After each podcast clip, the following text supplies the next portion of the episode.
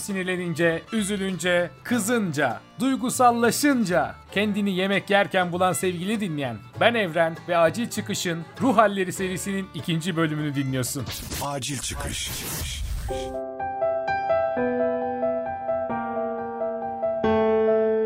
Gayet güzel başlamış bir gün.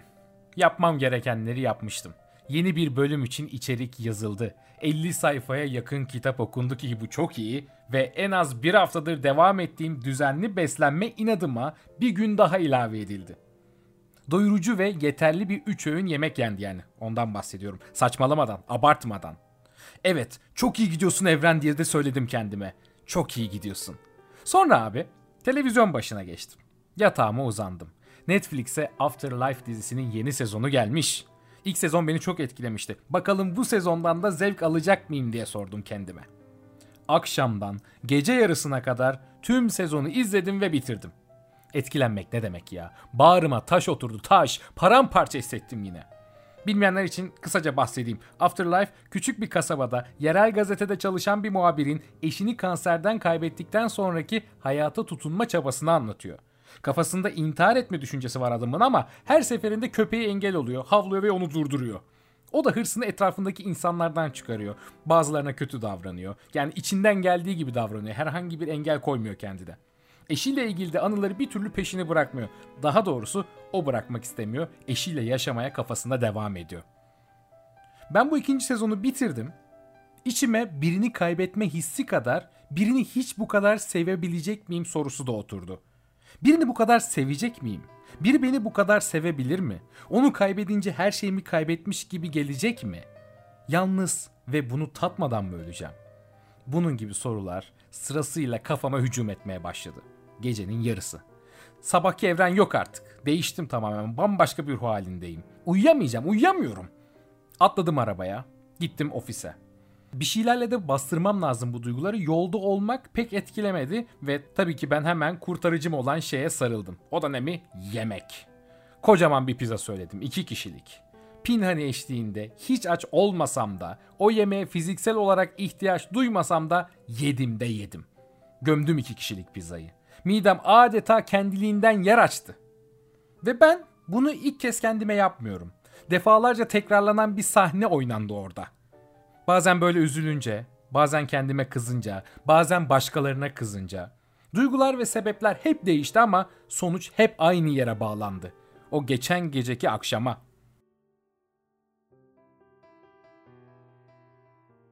Peki Bahar, ben niye gecenin bir yarısı oradayım? Neden o iki kişilik pizzayı hayatımın son yemeğiymiş gibi ağzıma tıkıyorum? Söyler misin Bahar lütfen ya? Ben niye oradayım şu an? Tamam, hemen anlatayım. Aslında bunların cevabı sende. Varsayım yapmak yerine sen anlattığında bende ne canlanıyorsa o ihtimalleri sana sıralayayım. Sen de aralarından sana uyanı seçebilirsin belki. Dedin ya hani birini bu kadar sevebilecek miyim? Biri beni bu kadar sevebilecek mi? Yoksa yalnız ve bunu tatmadan mı öleceğim diye. Çok vurucu geldi bunlar bana gerçekten. Dolayısıyla ağzına pizzayı değil de o cümleleri, o düşünceleri tıkıştırmış olabilir misin? Yani diyorsun ki o pizza ile beraber bu düşünceleri de içime ittiriyorum. Pizza ile beraber pizzayı yiyorum, düşünceler de içimde kalıyor. Oh dışarı çıkmıyor diyorum kendimce. Bu bir ihtimal. O düşünceleri cümleye dökmeden, ağzından çıkmadan belki de geri sokmak istedin. Çünkü baş başa kalması kolay şeyler değil bu fark ettiğin şeyler. Belki içime tıkarsam duymam demiş olabilirsin. Eminim yeme eyleminin bir işlevi vardı Evren. Mutlaka bir şeye yardımcı oluyordu. Sana verdiği bir mesajı vardı. Bu sadece bende canlanan. Sen de kendine şu soruları sorabilirsin mesela. Pizza konuşabilseydi o anda ne derdi bana? Ya da elim konuşabilseydi ne söylerdi? wow. Acaba ne söyleyebilirdi ya? İşte bunun cevabı sende. O bende değil. Şimdi bu hikayedeki duygu da tek başına değil. Sadece bu olay değil yani. Bazen öyle bir şey oluyor ki kendime kızıyorum, bir şey yapamıyorum, bir şeyde başarılı olamıyorum ve ben bunu bastırmak için, bu kızgınlığı bastırmak için kendimi cezalandırmak istiyorum. Kendimi cezalandırmak için de yapabildiğim en iyi şeyi yapıyorum. Yemek yiyorum. Yemekle kendimi cezalandırıyorum. Bahar ben bu manyaklığı neden kendime yapıyorum ya? Manyaklık demeyelim, bu kadar kızma kendine. Ama e, vücut gerçekten de şunu çok iyi biliyor. Yemek yemek risksiz bir çözüm yöntemi. Çünkü beyinde haz bölgesini o kadar çabuk aktive ediyor ki sadece yemek yemek de değil. Yemek, belki alkol, kumar, seks ve sana bir sorun var. Bunların hangisini otobüste çok rahatlıkla yapabilirsin? yemek yemek. Yemek, evet Değil mi? yemek. Aynen öyle. Yani vücut bunu çok iyi biliyor. O gerginlik anında ya da kızgınsan ya da bir şey çok streslendiysen, iyi hissetmiyorsan, iyi hissetmek için daha uzun yolları denemek yerine yemek yemek çok kesin bir çözüm. O haz bölgesini hemen aktive edecek ve bizi çok canlandıracak, o anda yükseltecek. O yüzden çok hemen e, yöneldiğimiz bir davranış. Hani ve herkes de böyle. Bir tek sende değil ki. Kendine o yüzden çok yüklenme. Şimdi ben bu konu hakkında Instagram'da sormuştum. Birçok arkadaş da cevap verdim. Tansel demiş ki Sinirimi sözle birinden çıkarmamak için söyleyeceklerimi zihnimde söyleyip kavgamı içimde veriyorum. Susmak için de yemek yiyorum. Yemek o kavgayı rahatlatıyor mu? Rahatlama buradaki kilit kelime. Gerçekten de öyle. Ve bu çok güzel bir farkındalık Tansel'in e, yaşadığı. Burada öfkeyi dışa vurmak, ifade etmek, belki sıkıntılı hissedip ağlamak bunlar da alternatifken yani Tansel'in gerginliğine destek olabilme ihtimali olan davranışlar bunlar. Ama vücudu rahat hissettirmeyecek davranışlar böyle bir paradoks var. Yani biz kendimizi gergin hissettiğimizde ya da duygusal olarak yoğun hissettiğimizde belki ağlamak evet çok destekleyici bir davranış ama bizim ilk aklımıza gelen o olmuyor. Ya da dışa vurmak destekleyici bir davranış ama bazen ilk aklımıza gelen o olmuyor. Çünkü bir ikilem yaratacak. Belki karşımızdakiyle bir gerginliği devam ettirecek dışa vurmak. Belki ağlarsak bizi böyle görürlerse şimdi ne diyecekler, toplum ne diyecek, insanlar bizi güçsüz mü zannedecek gibi. Bunun bazı altta yatan, bizi durduran etkenleri oluyor. Ama yemek yemek toplum tarafından da kabul gören, aynı zamanda da çok risksiz, hemen beni yatıştıracak da bir davranış. O yüzden hemen ona yönelebiliyoruz gerçekten de. Yani vücut az önce de dediğim gibi çok iyi biliyor. Bu gerginlik anında, stres anında yemek kesin çözüm. Çünkü beynimizde o haz bölgesini aktive ettiğinde vücudumuz da fiziksel bir rahatlama da yaşıyor. Mutlu da hissediyor. Bu nedenle de direkt hemen ona yönelebiliyoruz gerçekten de. Bir de çaba sarf etme işi var. Yani bazen duygularımızı ifade ederken ya da sorunlarımızı çözmeye çalışırken çaba sarf etmemiz lazım. Emek vermemiz lazım. Bir güç gerekiyor. Ama yemek yerken Tam aksine hiçbir çaba sarf etmene gerek yok öyle değil mi? Direkt aslında dışarıdan aldığım çok da güzel bir maddeyle kendini bir anda çok yükseltebiliyorsun. O yüzden de çaba yok. Bir de şundan bahsedeyim. Bence çok önemli bir kavram bu. Biz bir şeyleri yanlış anlıyoruz. Kendimizi kötü hissettiğimizde kendimizden beklentimiz şu. Ben şimdi kendimi rahatlatacağım. Şimdi kendimi mutlu hissettirmek istiyorum. Çünkü gerginim, iyi hissetmiyorum, öfkeliyim, mutsuzum. O zaman ne yapayım? Yemek yiyerek hemen yükselteyim kendimi. Yani beklentimiz böyle bir yükselmek ya da mutlu hissetmek. Yani o duygudan bir çıkmaya çalışıyoruz. Hiçbirimiz bu negatif dediğimiz ya da atıyorum kendimizi zorda hissettiren duygularla baş başa kalmaya, onlarla biraz oturmaya ve onları anlamaya çok emek etmiyoruz gibi hissediyorum. Hemen ondan bir çıkma eylemi içindeyiz öyle değil mi? O yüzden de yemeğe sarılıyoruz sanki. Yani kesinlikle öyle. Çünkü mesela insanlar bazen hani alkole yöneliyor, başka şeylere yöneliyor. Hırslarını başka türlü çıkarıyorlar yemek yemek dışında. Ama şöyle bir gerçek var. Yemeğe ulaşmak çok kolay. Söylüyorsun hemen kapına geliyor rahat bir şekilde ulaşabiliyorsun. Gerçekten hemen doğru söylüyorsun. Mesela İrem de demiş ki hep mutsuzken kendimi yemek yerken buluyorum ama şimdi böyle hissettiğimde yemeğin yerine başka şeyler koymaya çalışıyorum. Örneğin su içiyorum diyor. Peki bu işe yarar mı Bahar? Yani başka bir şey yerine koymak Mesela yemek yemek yerine başka bir şey koymak onun yerine mantıklı mı? Şöyle anlatayım. Benim bakış açım tam tersi. Bir örnek vererek başlayayım aslında. Belki faydası olur. Şöyle düşün Evren. Hani çocukların oynadığı tahtadan bir oyun var ya. Farklı şekiller var. Küp, kare, yuvarlak ve çocuklar onları böyle gerekli boşluklara yerleştiriyor. Biliyor musun oyunu? Hani ondan sonra anneler çocuklarını çok zeki zannediyorlar. Abi benim çocuğum çok zeki diyorlar. O oyun mu? aynen, aynen o oyun. Çok doğru söyledin. Şimdi bu durum da aynı ona benziyor. Yani mutluluğu kah- kahkaha haznesine yerleştirdiğimiz zaman aslında o mutluluk te- mutlulukla temas kuruyoruz. Ya da acı çektiğimiz zaman böyle ağlama haznesine onu koymak lazım belki. Ya da öfkelendiğimizde, çok gerildiğimizde onu dışa vurum haznesine yerleştirmek lazım hani bastırmak yerine ya da görmezden gelme yerine. Yani aslında tüm duyguları gereken haznelere yerleştirdiğimizde bizim ihtiyaçlarımız karşılanıyor. O yüzden de bunu böyle yapmazsak, o ihtiyaçları karşılamazsak, yemek yerine suyla yer değiştirirsek bastırmış oluyoruz gene aslında. Yani duygularla temas etmiyoruz. Yemek yemek de onlardan bir tanesi. Sabote davranışı. Bunu suyla değiştirmek. Onu egzersizle değiştirenler var mesela. Bu da bana göre aynı. Yani egzersiz yapmak, yemek yemek, su içmek bu tip bir şeyle yer değiştirdiğinde duygularınla gene temasa geçmiyorsun. O yüzden bana sorarsan geçici bir rahatlama sağlayacaktır. Bir süre sonra tekrardan o duygular ya da geçmişimizdeki acılar geri gelecek. Çünkü duygusal ihtiyaçlar maddeyle doymaz O nedenle belki de şöyle söyleyeyim yani benim yaklaşımımda yemek yerine başka bir davranışı bul, kendini zorla, işte ona yönelt, ara ver, yeme, zorla kendini, e, mutlaka bu davranışı değiştir gibi bir tavsiye içermiyor benim yaklaşımım. Benimki birazcık daha o davranışı anlamaya, o duyguyla biraz baş başa kalmaya, daha kilit sorular sorarak bu yeme eyleminin işlevinin ne olduğunu anlamaya odaklanıyor. Tam onu soracaktım ben de aslında. Bu duygusal yemekten nasıl kurtulabiliriz? Bunun bir madde madde açıklaması var mı? Yoksa herkesin durumu farklı olduğu için reçeteleri de farklı. Mesela şu an benim gidip bir psikolojik terapimi almam lazım kurtulmam için. Yoksa burada birkaç söyleyeceğim maddeyle kendi kendime çalışarak bunu aşabilir miyim? Aşabiliriz aslında. Ee, yani tabii ki de terapi her zaman çok faydalı ama ben de burada istersen böyle birkaç bir şey sıralayayım. Çünkü her duygusal yeme aslında terapiye gitmemizi gerektirecek durumlar değil. Çünkü bu bir hastalık değil. Bu bir baş etme yöntemi ve hepimizde var. Ben dahil olmak üzere. Yani ben de burada böyle konuşuyorum ama duygusal yeme içine çok sık giriyorum. O yüzden de hani bunu keşfettiğimizde bu bir yemek yeme bozukluğu gibi algılamamıza gerek yok. Böyle hemen bir psikiyatrist desteği alayım, hemen bir psikoloğa yöneleyim yerine bence kendi kendimizi anlamak çok kıymetli. Orada demiştin ya az önce ben duygularımı yemekle işte hani e, kapatıyorum demiş İrem ya da dolduruyorum demiş. Ee, çok güzel bir egzersiz var onu çok tavsiye ederim. Böyle hissettiğimizde yani duygusal olarak hemen yemeğe sarıldığımızda böyle aynanın karşısına geçebiliriz evren. Ve o aynanın karşısına geçtiğimizde karşımızda gördüğümüz kişi sanki bizim müşterimiz ve biz de ona bir şey satıyoruz. Böyle düşünelim tamam mı? Ve yeme davranışını karşında gördüğün sene, karşında gördüğün kişiye satmanı istiyorum. Yani İrem'e söylüyorum aslında bunu belki dinliyorsa faydalı olur onun için de. Yani o kişiye, karşına gördüğün kişiye niye yediğini gerçekten de bir şey satar gibi. Bu vapurda satıcılar var ya işte bir tane mutfak eşyası satarlar. Böyle çok şevkle satarlar. Onun gibi satmasını öneriyorum işte. Bak sen de ye. Bunu yersen öyle bir hissedeceksin ki şundan şundan kurtulacaksın. Şöyle şöyle hissedeceksin. Şu anda bu yemek sana şu konuda yardımcı olacak. Seni şöyle hissettirecek, böyle rahatlatacak. Mutlaka dene. Bu çikolata var ya ya da şu hamburger var ya öyle bir şey ki inan bana artık eskisi gibi olmayacaksın. Şöyle hissedeceksin. Bu cümleleri duyduğunda zaten yemeğin neyi temsil ettiğini çok güzel fark edecek. Onu bastırmak, ondan kurtulmak, bu davranışı değiştirmek yerine yeme davranışından kısa bir süre önce ya da o sırada kendinle konuşmak ve onu sahiplenmek, hatta abartmak, ye mutlaka ye. Bunu bırakmayacaksın. Bu senin bir parçan. Ye bunu mutlaka. Şu işe yarıyor gibi sahiplenmek büyük bir farkındalık doğuruyor. Bunu önerebilirim. Sen şimdi orada diyorsun ki yani pozitif sorular soracaksın kendine aynı karşısında ve öyle değerlendireceksin. Evet. Ben genelde bunun tam tersini yapıyorum.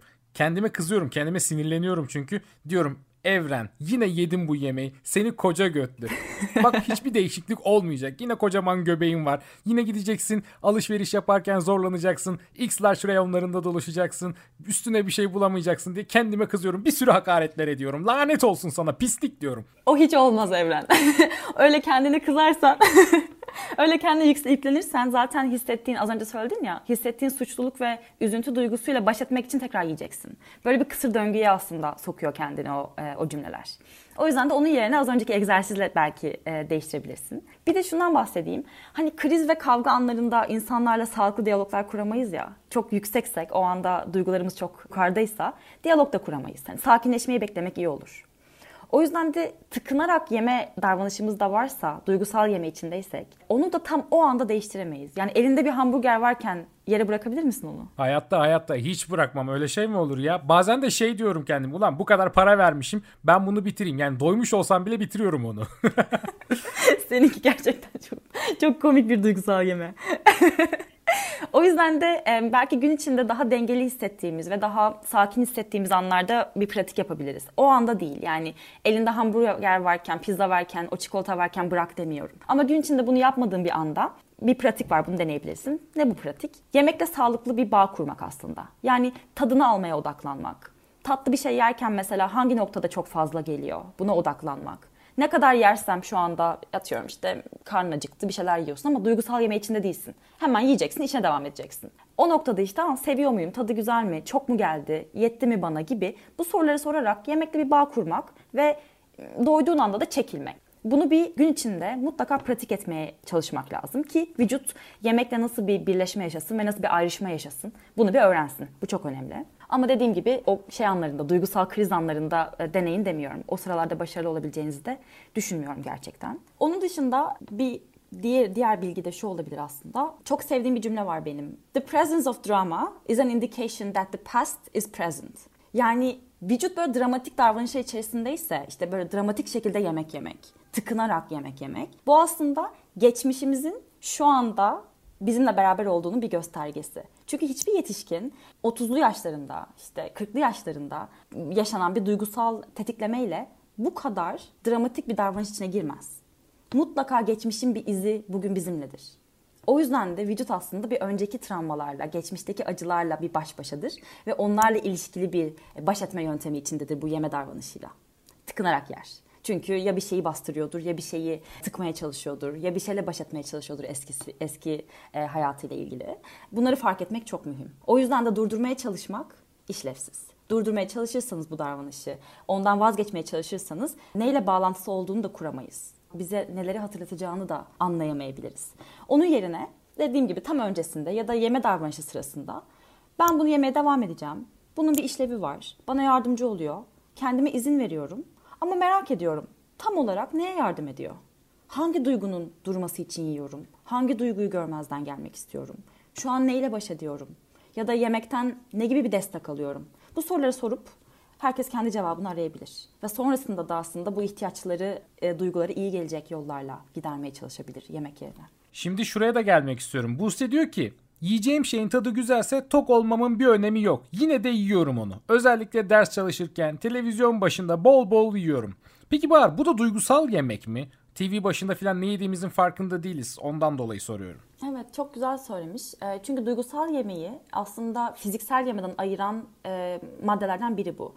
Tok olsak da yemek. Tadının çok önemi yok. Sadece aslında yemiş olmak için yemek atıyorum doysak da yemek işte tadı çok bize fazla gelse de yemek gibi bazı maddeler. Çünkü fiziksel yeme yani aslında sağlıklı yeme davranışında şu vardır. Yavaş yavaş gelir sana açlık hissi. Sonrasında da yerken yavaş yavaş doyduğunu hissedersin ve sonra bırakırsın.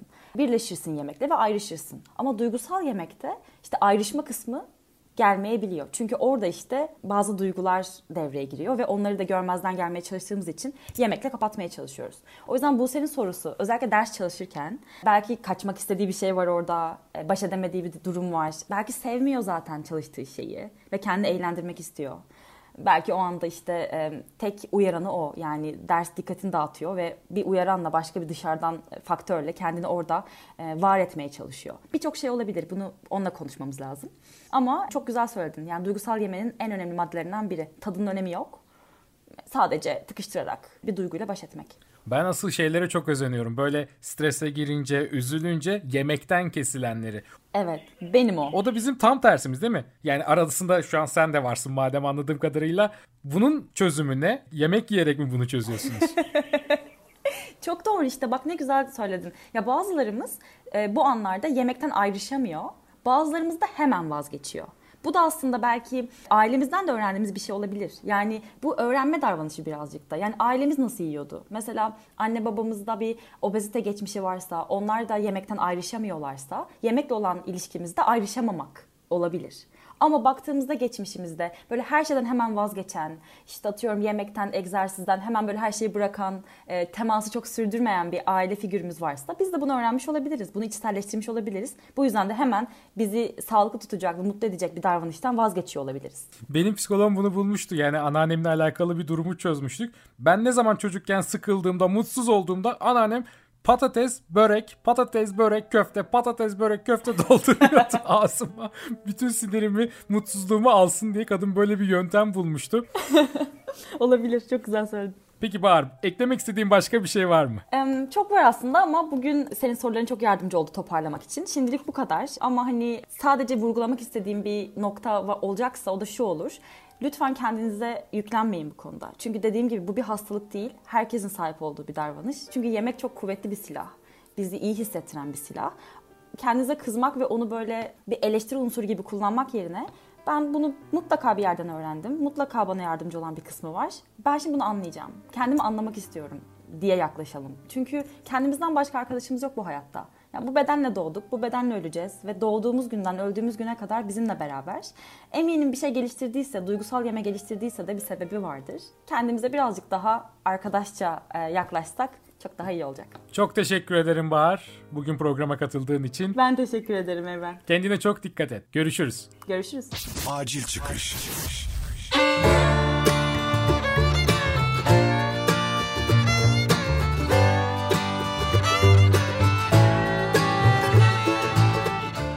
Ruh Halleri serisinin ikinci bölümünde konuğum uzman klinik psikolog Bahar Özkan oldu. Kendisiyle duygusal yemek üzerine konuştuk.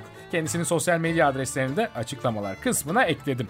Twitter ve Instagram üzerinden de beni takip ederek yeni bölümlerden haberdar olabilirsin. Bu podcast'i şu an nereden dinliyorsun bilmiyorum ama Instagram, YouTube, Spotify olmak üzere podcast dinlediğim birçok platformda aktif olarak bulunduğunu belirteyim. Eğer hoşuna gittiyse bu bölüm, dinlediklerin hoşuna gidiyorsa beni o platformlardan birinde takibi alırsan bana çok güzel hissettiriyor. Haberin olsun.